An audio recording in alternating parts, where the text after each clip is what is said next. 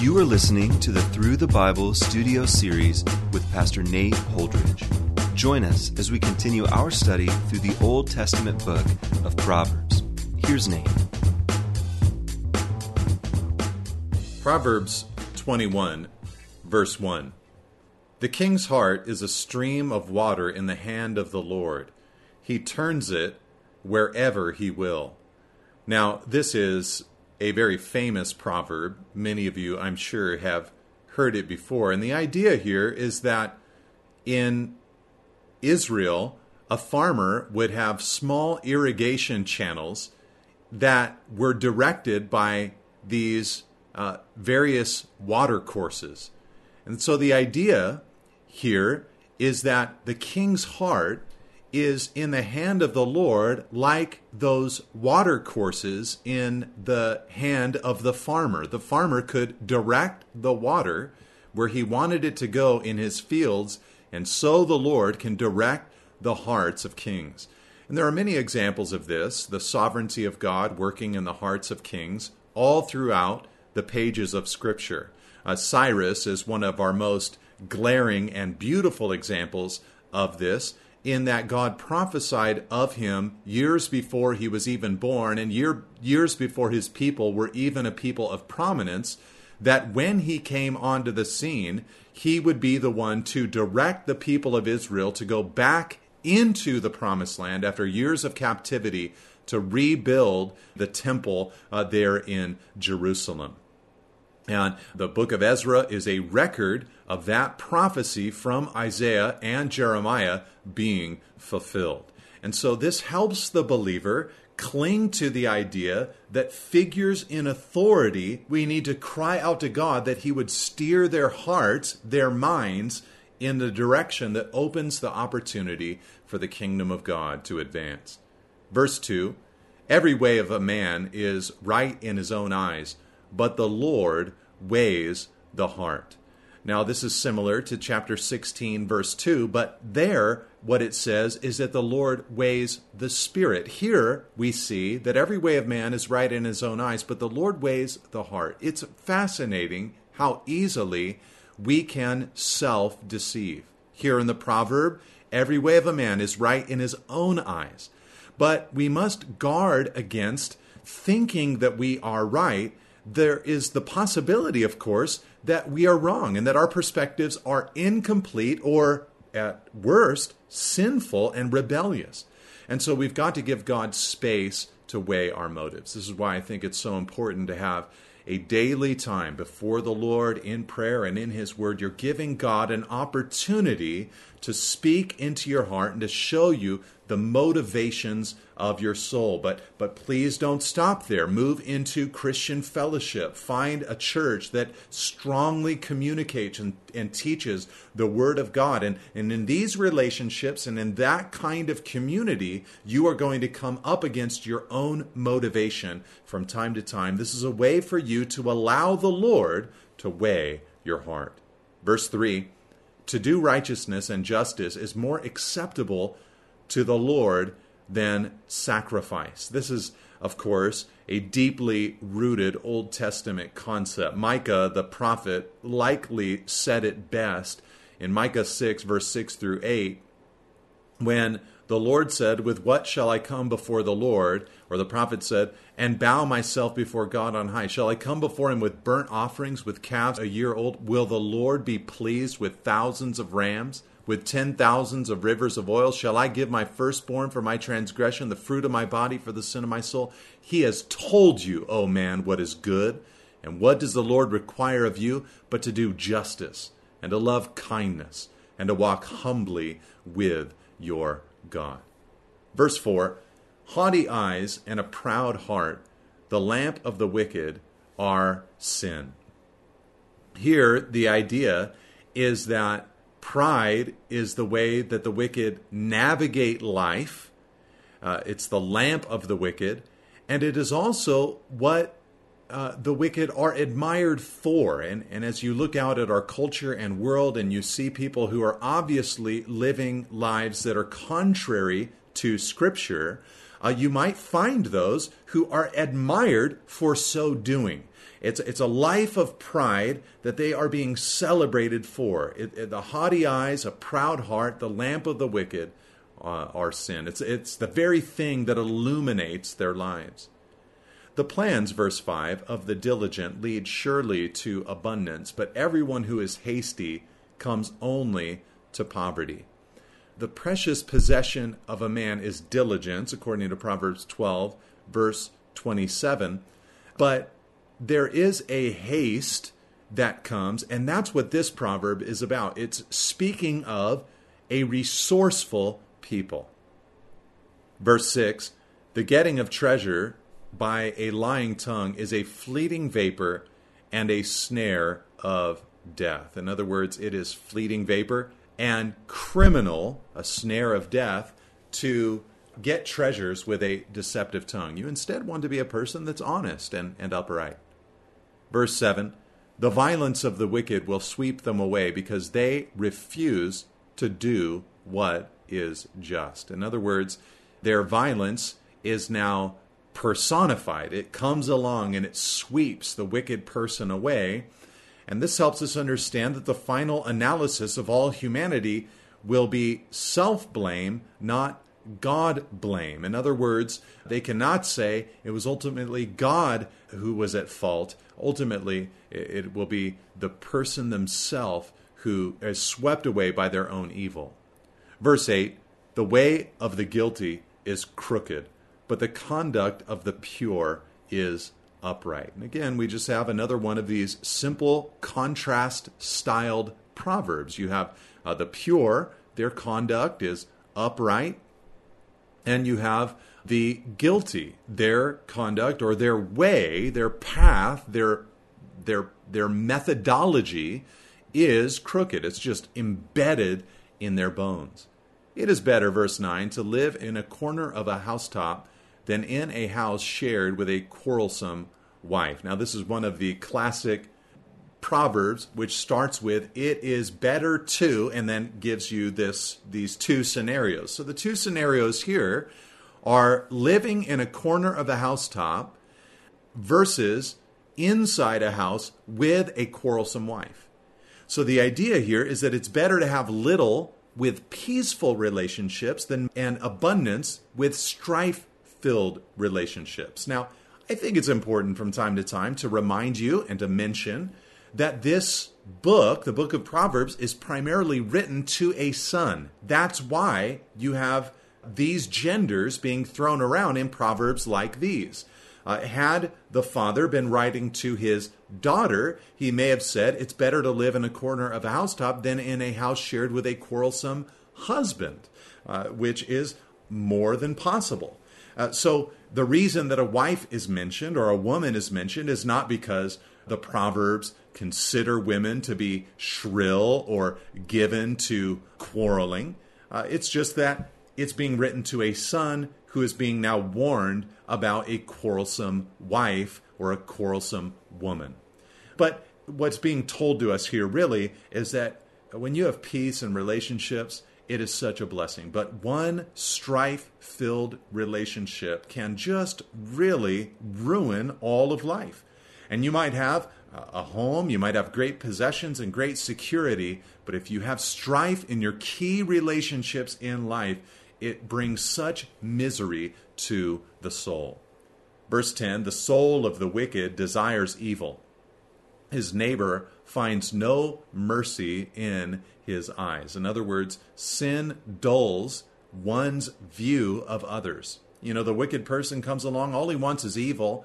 His neighbor is there, but his neighbor cannot get any mercy from him. In other words, what sin does to your heart is it creates within you a dullness about other hum- human beings. There's this sense in which uh, you do not have a passion for, a love for, a desire for others because sin has dulled your heart. And of course, as sin continues to progress in your heart, not only are you dulled towards others, but you begin to objectify and do evil against others because there's no room for you to have a, even a sense of mercy or of humanity for that person.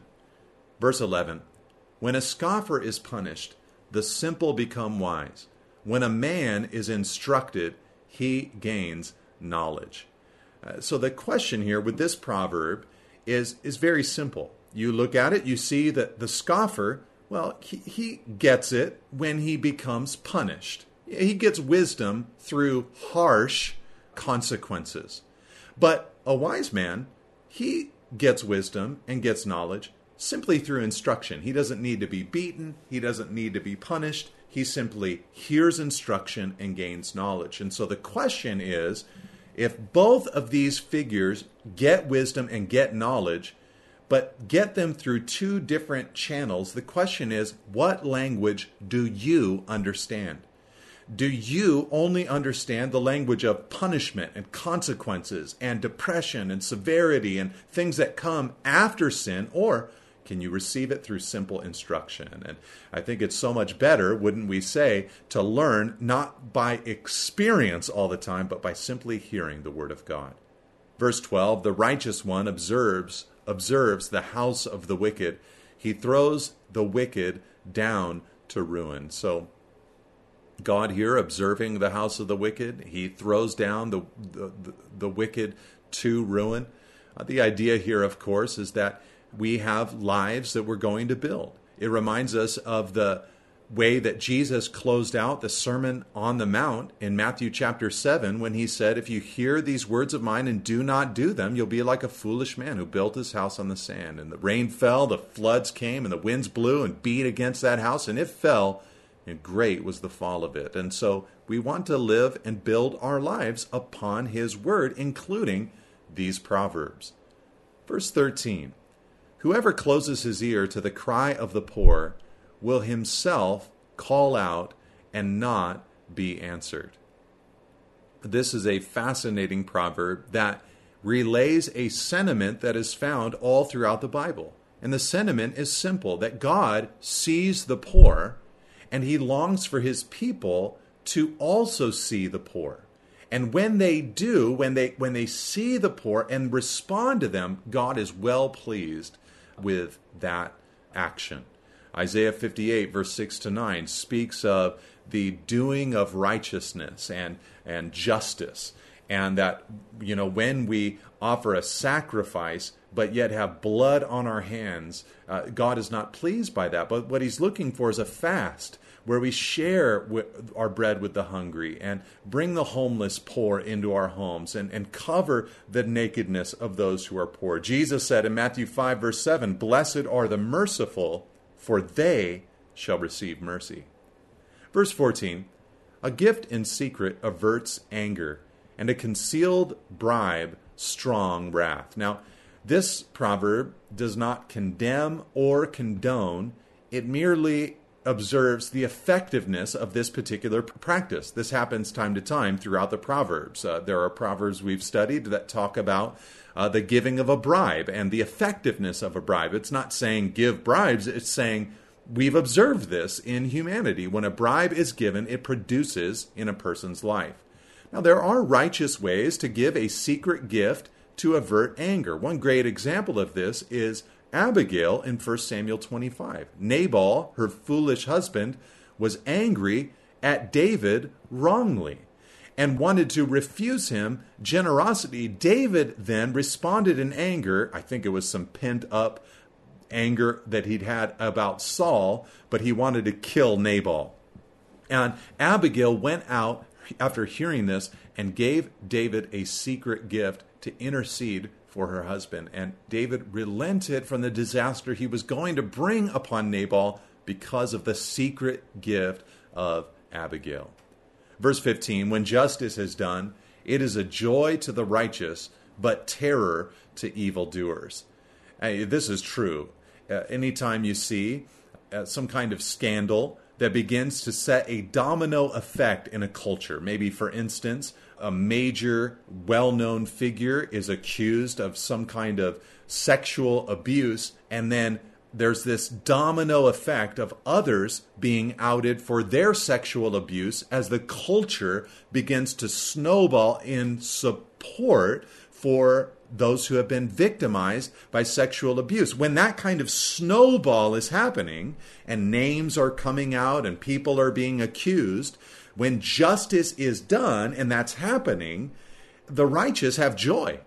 But if you're an evildoer, man, you walk around in paranoia. You're afraid because you never know, am I now going to be caught in the midst of this? So it just speaks of having a clinging conscience in the midst of, you know, going through times of justice being executed.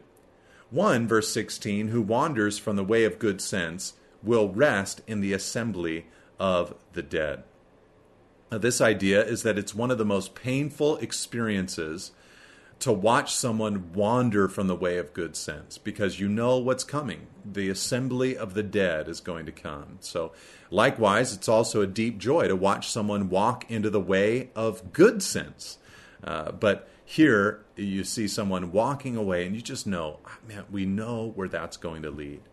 Verse 17 Whoever loves pleasure will be a poor man.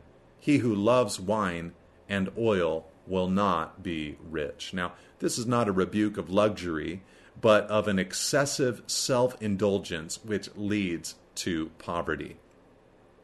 So, you know, you love pleasure, uh, you love wine, love oil, you love luxury in an excessive self indulgent kind of way.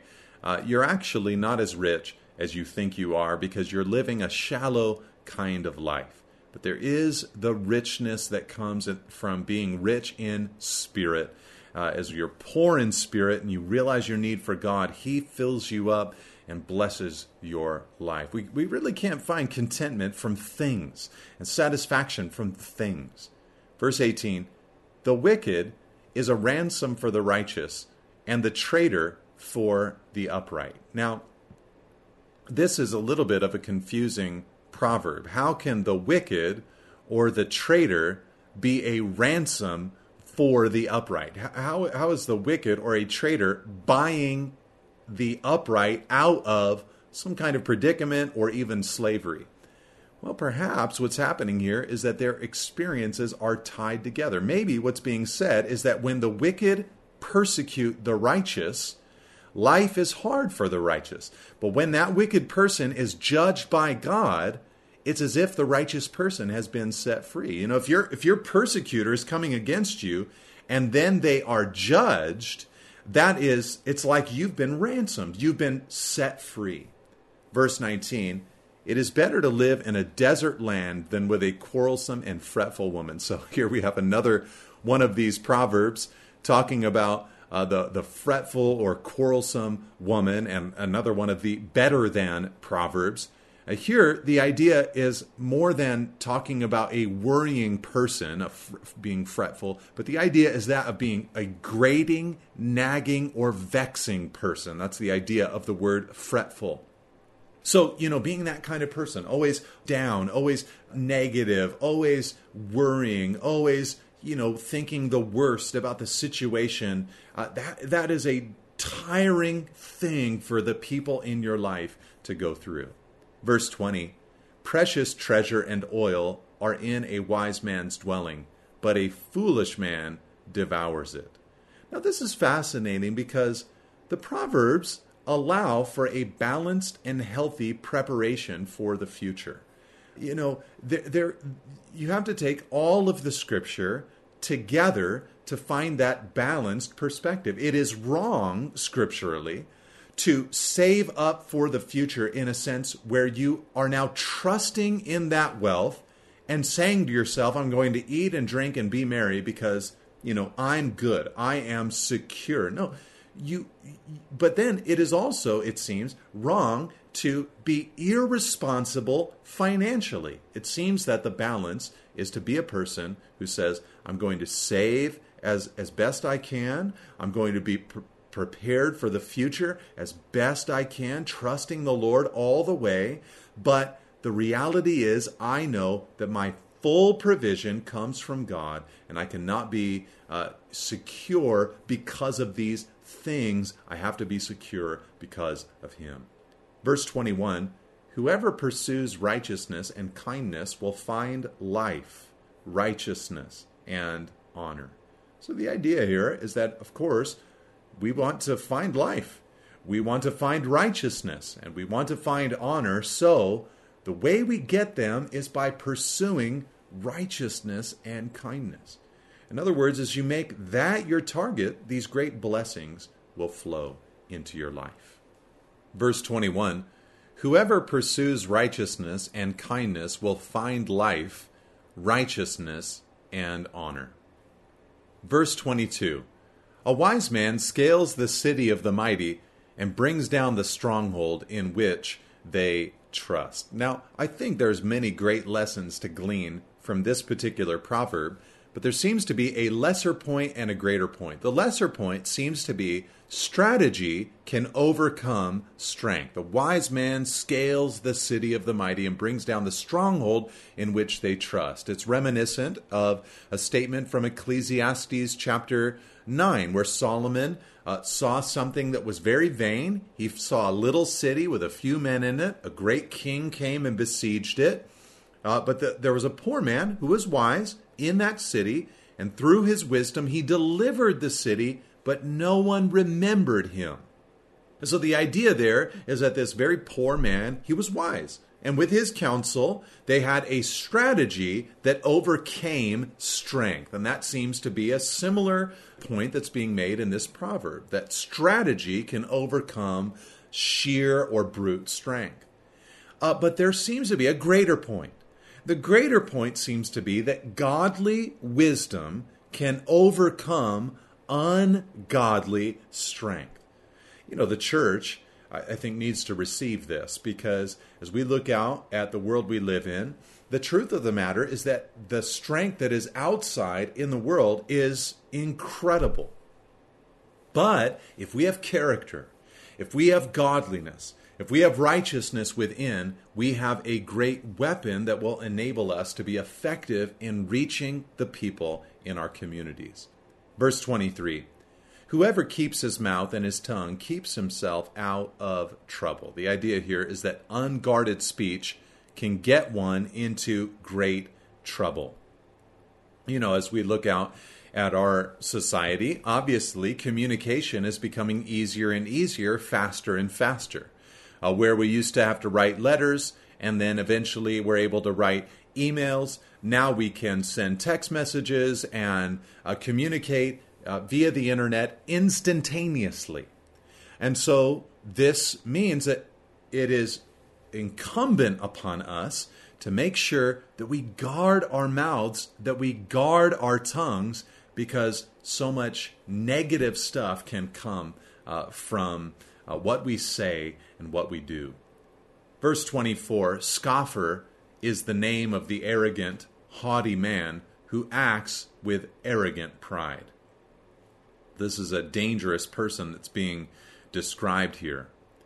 The desire, verse 25, of the sluggard kills him, for his hands refuse to labor.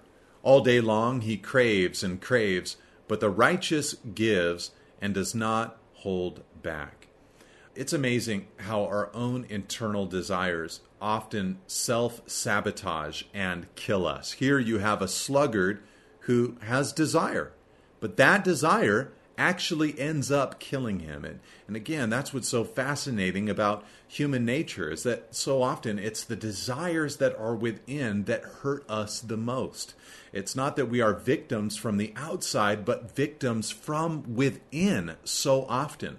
And it's so beautiful that Jesus has come along to be able to deal with our hearts. And when he taught uh, there in the Gospel of Mark, he communicated that the evil it comes from within, it comes from the heart. But fortunately, through the gospel, uh, that heart can be dealt with as we now walk with the Lord and enjoy Him in our lives. But here, the righteous person gives and does not hold back. That's the goal for the righteous is to be able to live a life of generosity. Verse 27, The sacrifice of the wicked is an abomination. How much more when he brings it with evil intent? It, you know, it's bad enough to act spiritual when you're living in sin, but even worse to do it with an evil mind. Uh, you know, the idea here is that you've got someone who is acting as if they are worshiping, acting as if they are sacrificing. If they're wicked and they're doing that, that's an abomination. But what if there is some kind of insidious thing that is going on in their heart? You know, eh, maybe a modern example of this would be that it's bad enough for a man who is living in sin to continue to show up at church on Sundays acting as if all is well and that he's living a righteous life. Obviously, if you're in sin, you're caught in sin, you got caught up, church is the place to be, to go to confess your sins, to, to find the help that you need. Uh, churches should be that, but to, to, to, to live with that hypocrisy, that is evil. But what if he does that in order to not only continue in sin, but to go there to prey on women or something like that, to take advantage of others? That is a worser evil here, the proverb says. How much more when he brings it with evil intent? Verse 28 A false witness will perish, but the word of a man who hears will endure. Now, this is meant as a contrast. Other translations of the second phrase, the word of a man who hears will endure, are a careful listener will testify successfully, or the man who listens to the truth will speak forever, or the one who listens will speak successfully. The idea is there's a false witness who doesn't listen, doesn't let it sink in, and he perishes, but, but someone who listens carefully. They will testify successfully. They will speak the truth forever. And so, again, the idea of communicating righteously.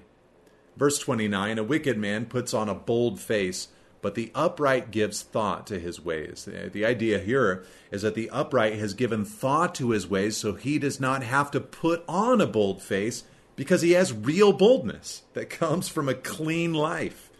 Uh, this is a beautiful thing when you when you find and discover boldness because you're clean, because you're pure. Verse 30, no wisdom, no understanding, no counsel can avail against the Lord. There is there is no word according to this proverb like the Lord's word, like the Lord's wisdom, like the Lord's understanding, like the Lord's counsel. None of that can come up against, can avail against the Lord. It reminds us, of course, of that New Testament phrase, 2 Timothy 3 16 and 17, that all scripture is breathed out by God and is profitable for teaching, reproof, correction, and for training in righteousness, that the man of God may be complete, equipped for every good work. So the word of God, you know, let let us enjoy it and embrace it. No wisdom, no understanding, no counsel can come up against it. Finally, verse 31, the horse is made ready for the day of battle, but the victory belongs to the Lord. To me, this statement is an Old Testament version of Philippians 2 12 to 13, where Paul told us to work out our own salvation with fear and trembling, for it's God who works in you both to will and to work for his good pleasure. In other words, I have salvation, and if I have salvation, I should live it out with fear and trembling, work out the salvation that I have, work it outside of me, live it out. But you know, as I do, it's God who works in me, both to will and to work for his good pleasure. The, the proverb says it this way The horse is made ready for the day of battle. You, you do your part, but the victory, where does the victory come from? Well, it comes from the Lord. God bless you. Amen. Thank you for listening. For additional resources and teachings, or to contact us, please visit us at nateholdridge.com.